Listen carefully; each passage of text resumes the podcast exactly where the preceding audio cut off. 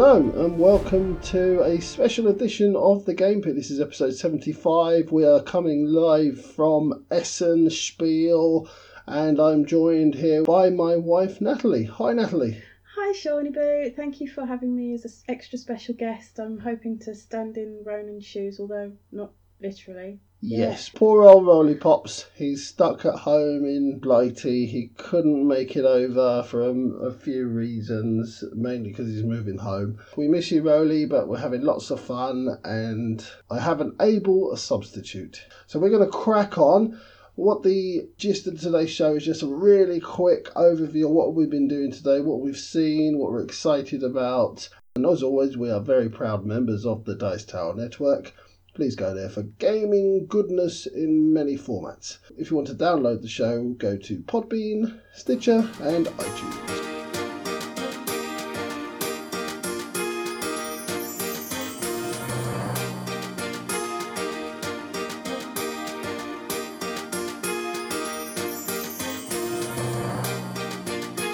Okay, onwards and upwards. So we arrived into Spiel this morning. We're having a flying visit so we came straight from the airport, bags in tow, dumped them in the lockers, and we joined the press event. So, what did we see in the press event? Well, we popped into the, the main press talk, and that was pretty much all in German. And so we left the press event, and what happens afterwards is they have a large room where a big number of the publishers get together, lay out all their wares for people to come and have a look at. You can't actually play the games, but there are people there that will explain the games to you, and it all looks very pretty. Lots of games side by side. And we did see some of the big names of this year's show there. Armageddon from Queen was there, Feast from Odin was there. Loads of the stuff that we've been talking about in our preview shows.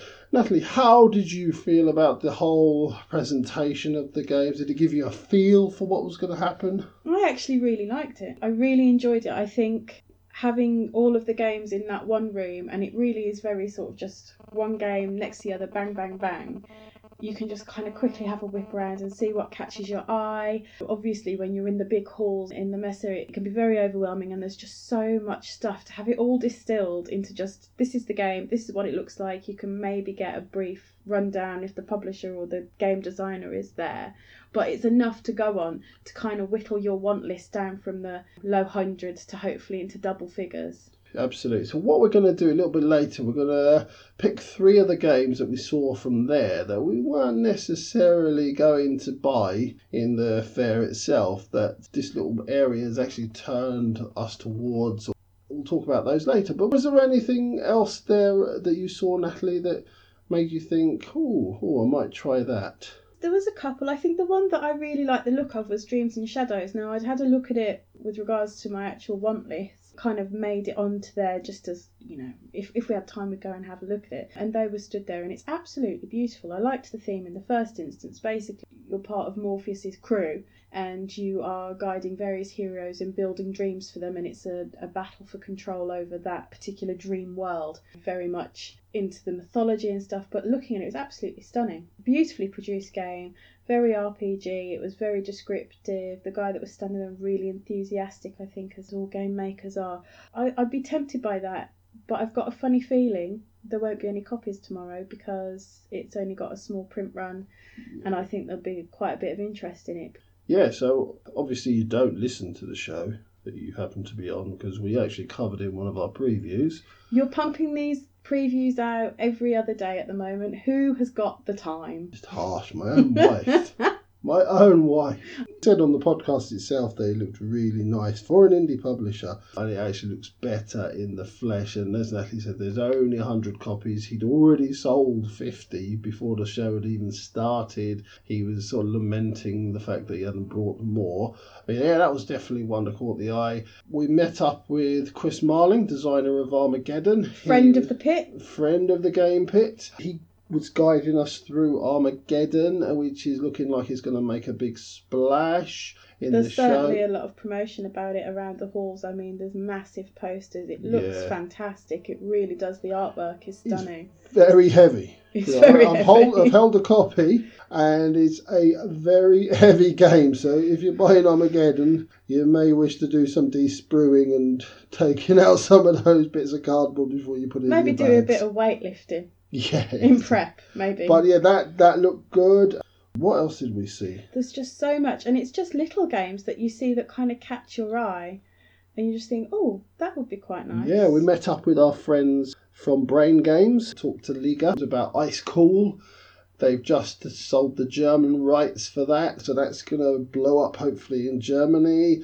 Watch this space. We were talking about maybe even running a competition in the near future where you could actually win a copy of Ice Cool. It's a fabulous game that we really enjoyed. Natalie's not particularly very good at it, but it's very fun Yay, watching yay, her. yay, yay. It was very late at night. I was very tired. I have all of the dexterity skills of a toddler hopped up on Haribo. And don't think it's fair to judge me. You are judged. I am judged. I am extremely bad. So that was the little area. We're going to talk about three games, as I said, a bit later that really caught our eye there. Now, while this is going on, there is a hive of activity going out in the actual Spiel halls themselves. It's so impressive with what happens. Yeah, right? so when we got there, Chaos. chaos. There was forklift trucks, raising platforms, guys running around with drills, people are literally skating alongside on the pallet lifters. Honest to health and safety. like, honestly, house house people didn't die there. There was glass all over the floor. There was saws and hammers and nails all And over the thinking, floor. how- Cellophane everywhere. How is this going to be ready for tomorrow? We went into the game preview area after having a look around. And we came out of the, the area and it, it was just amazing. It was just amazing. Everything was nearly ready. There, yeah, there was a bit of cling film around things. Some of the carpets were being protected, but everything was almost ready. The games were all being stocked up. Stronghold, our friend Mr. Buonocore, he had all his store stocked up and he was already starting to do a few sales. So fair play to him. Cranio were starting to do their sales already of people coming in for pre-orders who would order through the press and very, very impressive turnaround. And also. I think it's just like you kind of understand intellectually the amount of work that must go into something like this, but to see it, because like we rocked up at about half ten, and then four and a half hours later, when we come back up and have a look, it's pretty much done. it is a, a phenomenal feat of logistics. Absolutely. That was our initial impressions. So we're going to go on now to three games that either we were looking at before and we kind of decided, yeah, but maybe not. I like it, but maybe not enough, or we just didn't know anything about at all and then we just spotted. So, Natalie, what is your first of the three games that you have spotted today? The first of the three games that I've spotted today was actually one of the first ones I saw when we went down into the, press area with all the publishers, and that's Four Gods. And it's a real time tile laying game. So I love a bit of tile laying. Not so hot on real time, but hey, I'll give it a go. But it looked lovely. You take the role of a guard, and as you're in these t- tiles in real time, you know, everyone has their turn at the same time. You're also claiming areas. It just looks like a lot of fun. It kind of a little bit caught my eye before, but hadn't quite made the list because I've got loads of tile laying games and there are so many out there. But that little twist of real time and then trying to claim area at the same time as everyone else has made it a little bit interesting for me. I might investigate it a bit further tomorrow. I might even be coming home with us. Just FYI, another tile laying game for you there, love. Okay, yeah. Well, look, my first one was actually something that uh, Chris Marling put me onto. I was um, a big fan of Ancient Terrible Things, and it's from that company, Pleasant Company Games. Their latest one is Snowblind Race for the Pole. Now, it kind of takes a similar style to Ancient Terrible Things in that you roll dice and you have to select the dice to use and you put them into certain areas. What it says on the tin is a race to the pole. Now, you're not just sort of moving everything through areas. You've got equipment, you've got leaders, you've got dogs, you've got your whole party, and you've got to eke forward. Kind of like a, a push your luck thing going on, where if you, you can push forward really quickly, but the dice are going to punish you later on, and, and it's going to be more dangerous for you to push onwards if you go slowly, slowly, make sure that everything's safe. Yeah, you know what? Someone's probably going to beat you to the pole. The, the whole aim of the game is to get to the pole and get back again. It doesn't look great in terms of the actual artwork. You could quite easily walk past it, as I did, until uh, Chris pointed it out to me.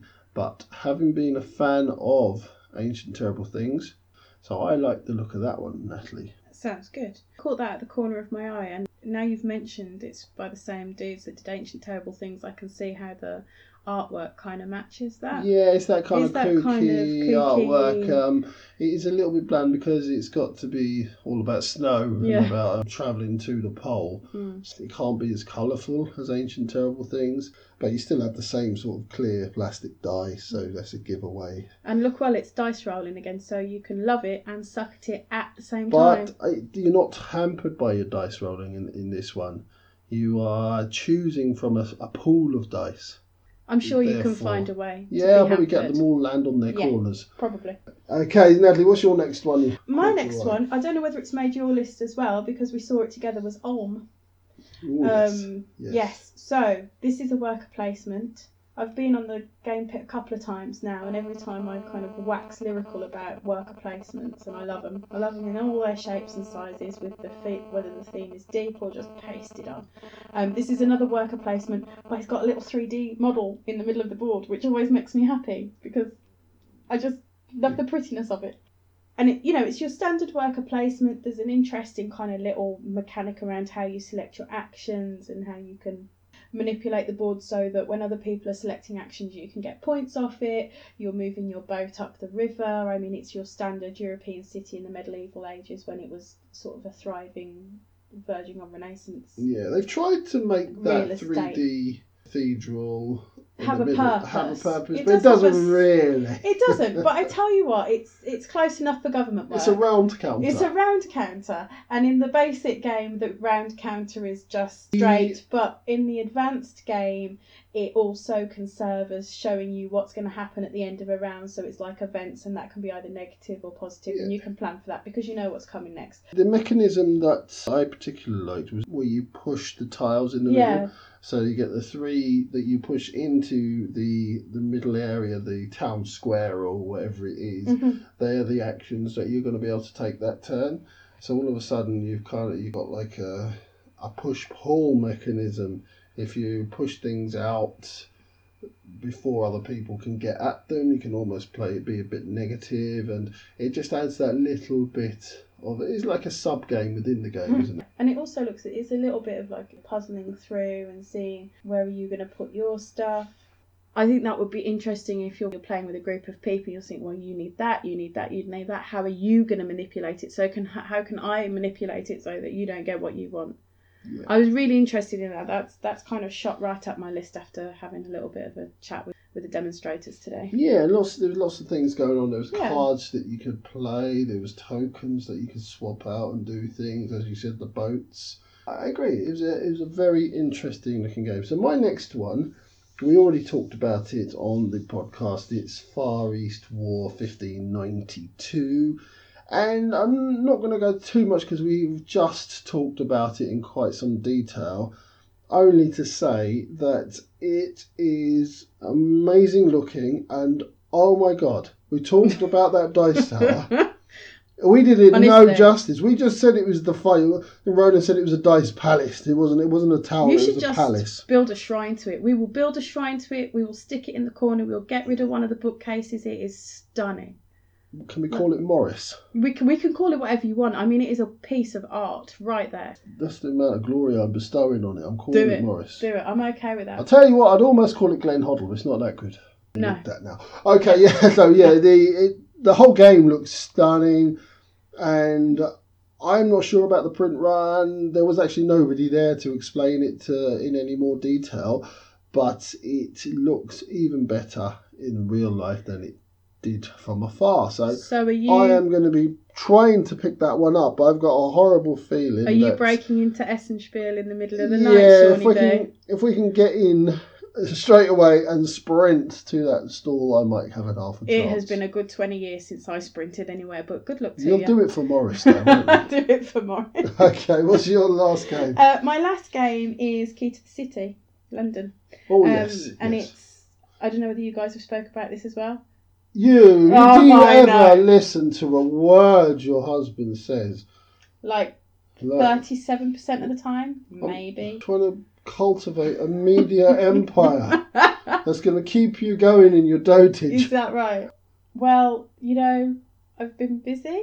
Yeah, yeah. Anyway, yeah. Anyway, Anyway, on, so yeah, I saw London, Keys to, yes. Keys to City London today, uh, and that looks great. It's like a little map of London, and it's based on Keyflower. I'm not sure how familiar everyone is with Keyflower. So the same sort of bidding mechanism is still there. You've still got your hexagonal uh, tiles. Uh, what, what the guy actually said, they, they had it all set up, and people from London were coming up saying that shouldn't be there because they'd have like I don't know Canary Wharf in North West north, London. northwest London, and they'd have certain things that should have been north of the river, south of the river. So they literally had to spend an hour putting it all right so that everything was in the geographic location. It To be fair, it was in the right because I had a quick scan while we were there, and it was all where Yeah, it should have been. That's yeah, fine, but- yeah. well, because he'd just been That's all right. badgered by a load of Londoners. No, but it looks great because it's a little bit different. You've got home locations starting now within this map, and you can upgrade that. I think I like Keyflower anyway. A new spin on, a, on an old favourite is always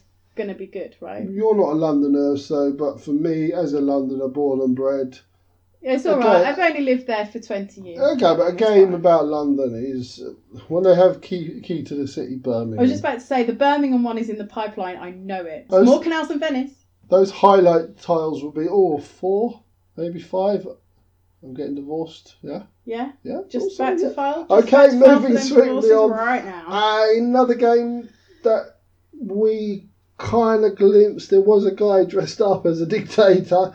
Uh, he gave us a quick With Hawaii through it. shorts on With Hawaii shorts on. It's Revenge of the Dictators, and the theming about this is all about some dictators. I don't know if they're on holiday, but They're they're, in in Hawaii. Hawaii. They're in Hawaii.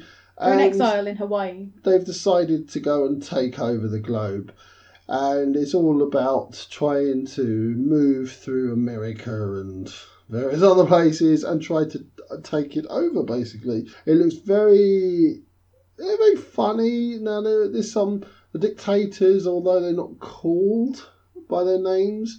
There's Yeah. Hitler there. Basically, there's Adolf the hipster. Adolf the hipster. That's, That's right. Yeah. So they're they're there, but they're not called by their name. But it does look really funny. It looks Yeah. quite interesting in terms of how you actually spread across the globe, and you have to take cards that are the founding fathers of America, and they if you pick those cards, they're going to do something negative to you. The further you go into America, the higher the DEFCON raises, and the harder the game gets. Now, I'm not sure if I'm going to buy this one, but I'm certainly a lot more interested in it now than I was before the show. So that's what this bit of the show is all about is, is just trying to ramp up that interest doing as much as they can. There were people dressed in fancy dress. There was a bishop knocking around. There there, were, there were scientists. Yeah it was re- really cool. So next what we're going to do we've played three games this evening and we're going to tell you all about those. So bear with us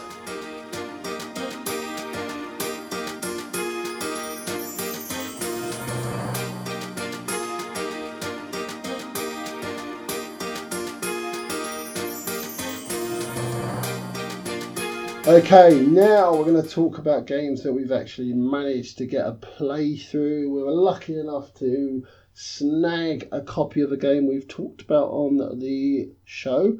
It is Lorenzo Il Magnifico from Cranio Creations. Now, it's a whole slew of designers here. It's Virginio Gigli, Flaminia Brasini, and Simone Luciani and it plays two to four people in a time frame of 60 to 120 minutes. So, just quickly, because we have talked about this one on the show, it's a worker placement and a worker placement with a slight twist in that the workers that you place are matched to the results on three dice that you are going to roll. You are going to place those workers into areas that require a certain amount of pips on the dice. You can pick up cards, you can influence the church, you can build up your war, and you can supplement those workers that you put down with helpers. You're getting resources, you're getting money, and you're trying to score as many points as you can. But we have talked about this one before.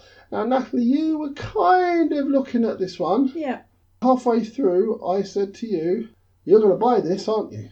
And I said, Yes, I am.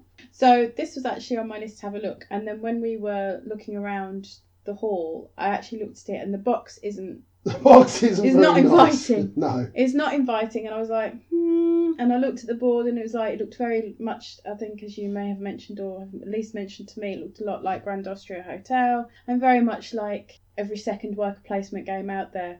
However, I really enjoyed this so much. Yeah, apart from that dice mechanism, there's lots of interesting little choices. Like now, if you don't influence the church, then you're going to be punished. There's on every second round, basically. Like in Grand Austria Hotel, you're going to either have to match a certain target or suffer the penalty. Now, these penalties last throughout the whole game. Now, if you do pay to honour the church, you score the points that you're up to, but then you go down to zero again.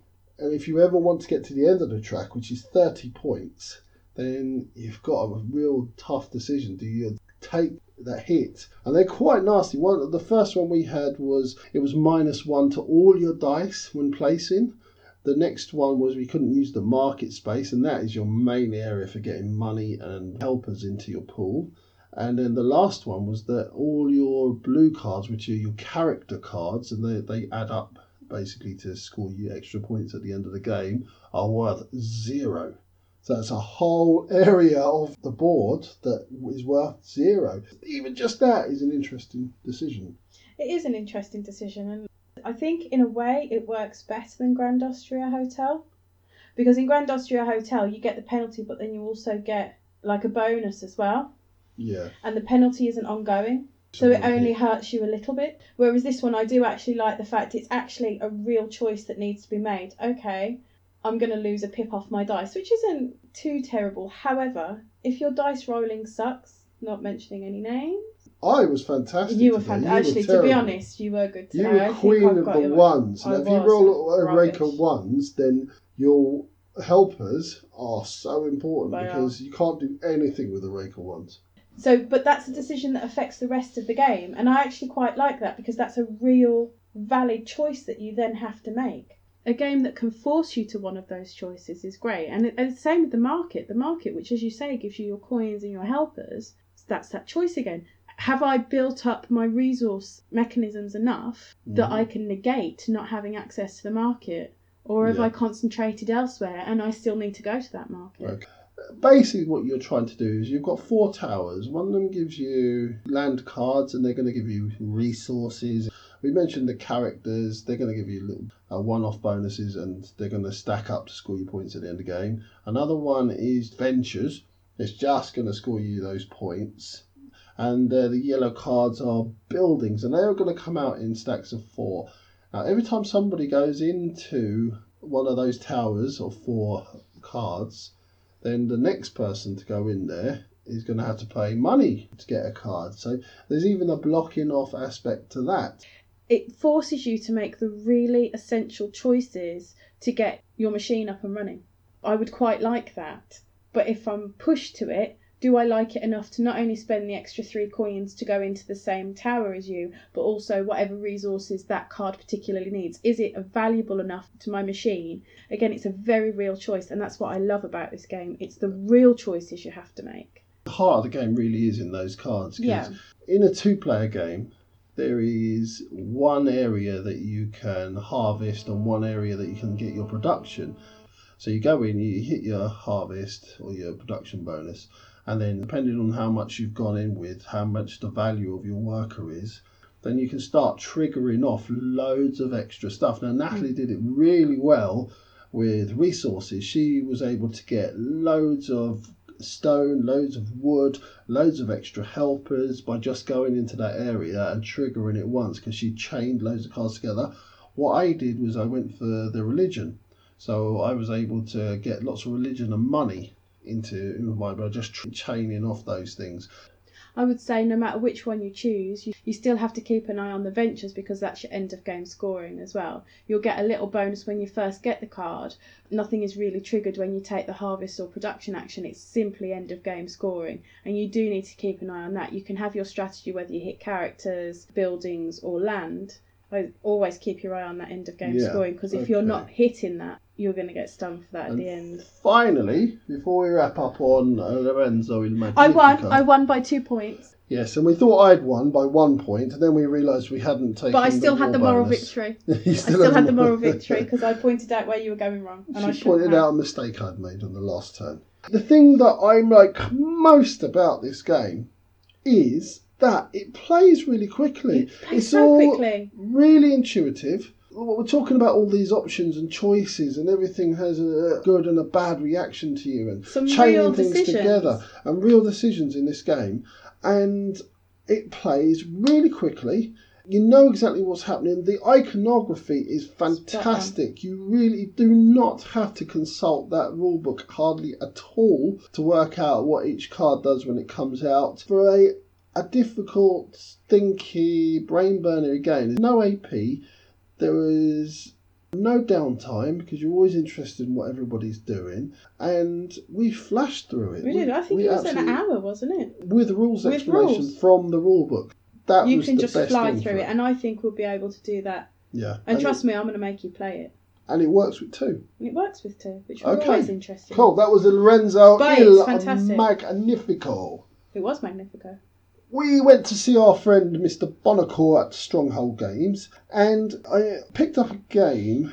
It's a game that I hadn't really sort of banked on even playing, really. We haven't covered it in our previews, uh, but I know that Ronan and Stephen talked about this at some length in the show that Ronan did with Stephen, and he was really excited about it. And yeah, I just didn't get it, but it's It was on my I'll, list. I'll tell them what it is, shall I, first? yeah, let's do Um, that. it's Fabled Fruit, uh, one of the big Friedemann Friese releases, uh, obviously from Stronghold Games, plays two to five players in a time frame of 25 minutes. Now, what the game is, is you're essentially collecting fruit cards and you're using animals who are giving you various abilities to collect those cards in set. Once you've got a set of cards, you can take one of the animal cards that's helping you in the middle and turn it into a Fabled fruit drink. There's not a lot more to it than that. There's lots of different actions on the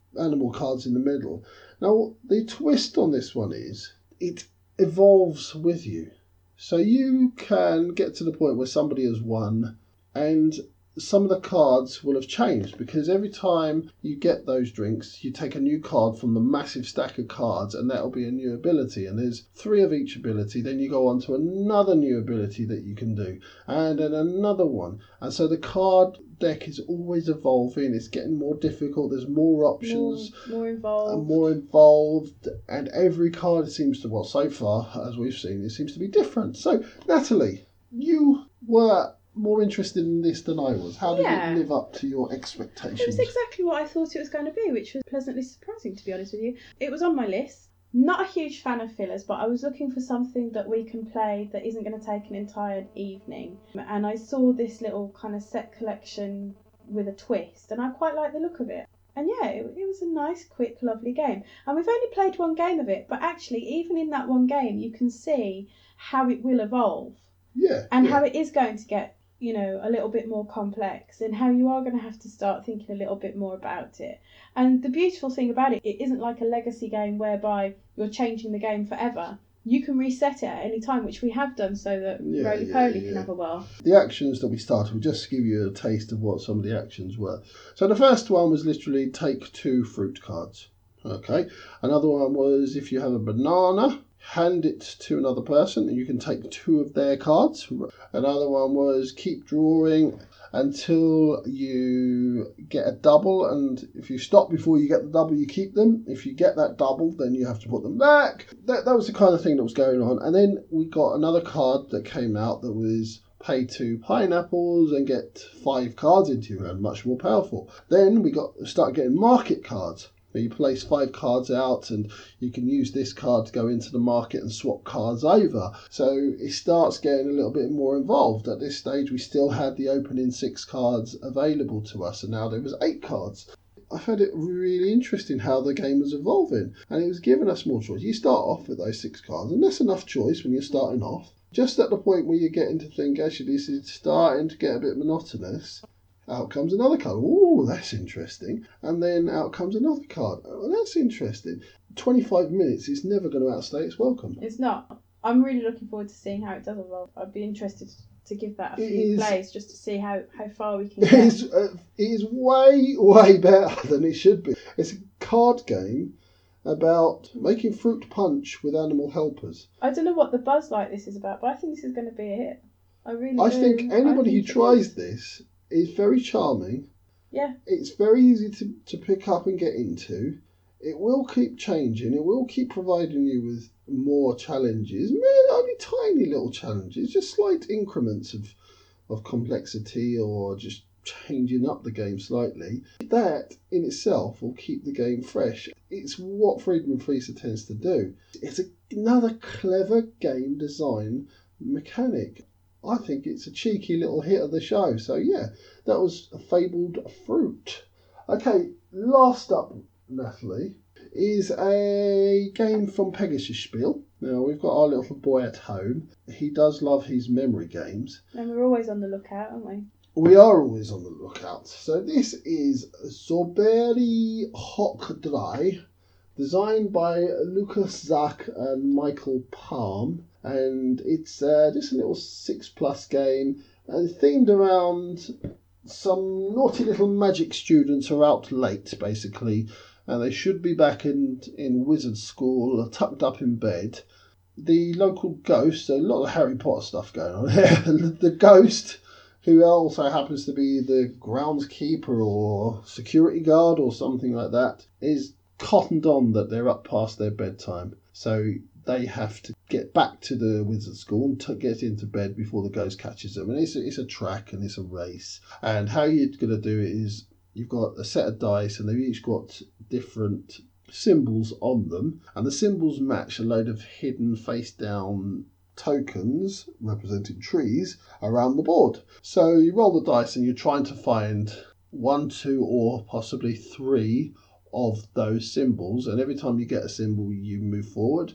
If you get one wrong, you stay where you are, and you're memorizing all the time where things are. So if you do roll them again, then oh, okay, I remember where the the little rat was, and I remember where the snake was, and, and then you're moving forward. If you roll a ghosty, then the ghost moves forward.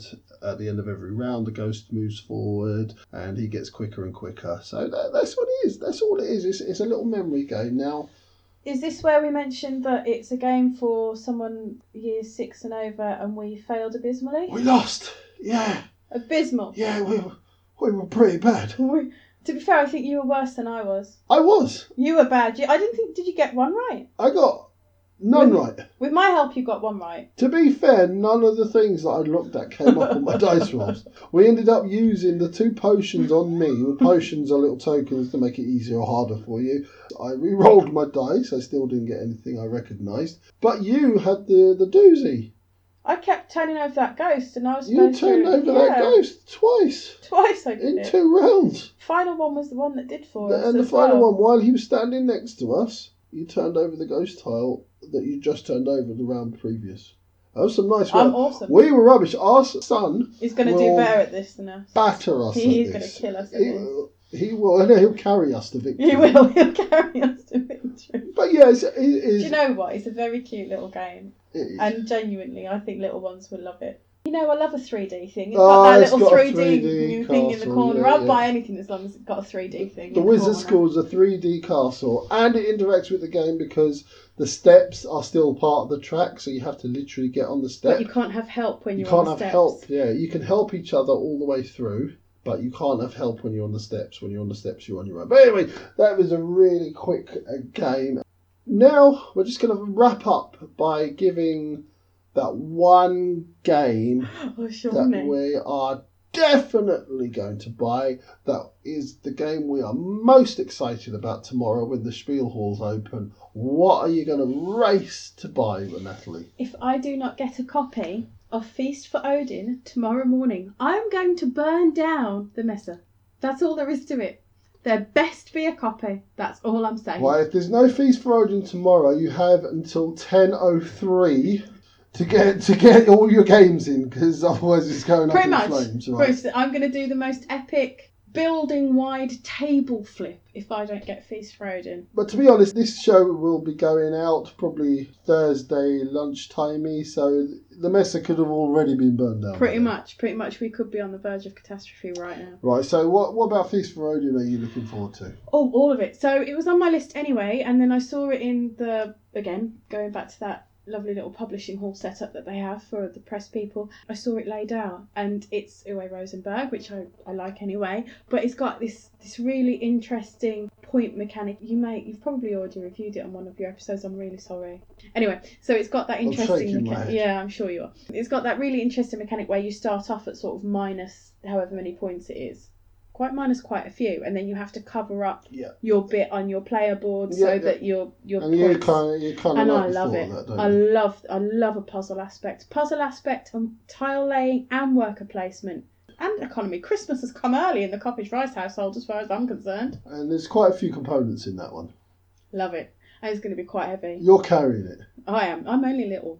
You're carrying I'm it. only little. If you even if you have to row back in the box, which you probably could. Oh, what are you trying to say? And I'm, I'm you trying to say I'm small. Anyway, Anyway. very quickly, my one. I, I had a look at it today, and the last Friday is exciting me more and more. It is absolutely on my street. Absolutely devastated. Warquest hasn't made it to the show. That would have been. Oh, I can't take it. Don't burn the Messe down till I get my feast for Odin. I went to look at this at their store today, see if it had got there, and it hadn't. Anyway, so Warquest would have been my absolute must buy, but it is now the last Friday, so expect to hear a review from myself and Ronan and maybe Natalie about the last Friday. So that's it. Thanks very much. We will see you out in a minute.